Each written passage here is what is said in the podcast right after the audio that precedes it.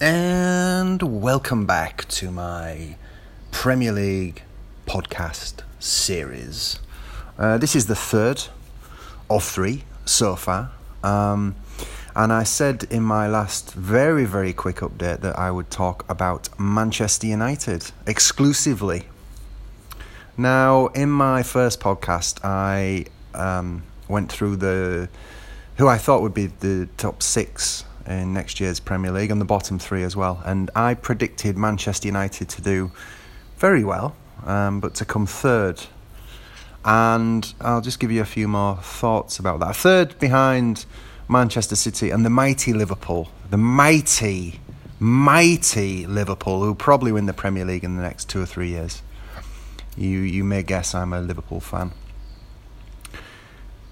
But Man City are going to storm to the top of the league again next year. Anyway, this is about Manchester United, who will finish third. And if you just think back at, at Manchester United, this is this is not great that for the for a few years in a row now, and even under Mourinho, who was always classed as one of the top managers in the world ever, um, he's not managed to yet do this at, at Manchester United.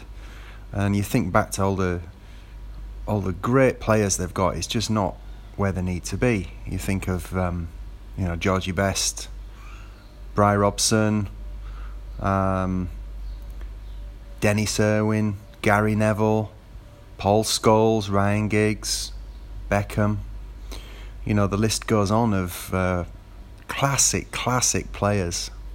And the and the odd uh, pair that I always remember that didn't get enough credit and caps for England that you would think they should have done was Stevie Bruce and Gary Pallister. Um, a lot of great teams.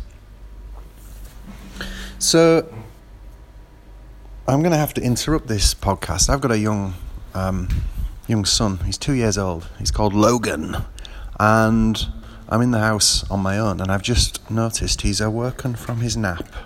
So I'm just going through the baby gate to go upstairs. Sorry of this uh, interlude. We'll carry on. Um, on my next podcast where I'll talk through the actual current team, not the, the list of legends. But I've got to go get my son now, so I'll speak to you soon. Sorry about this.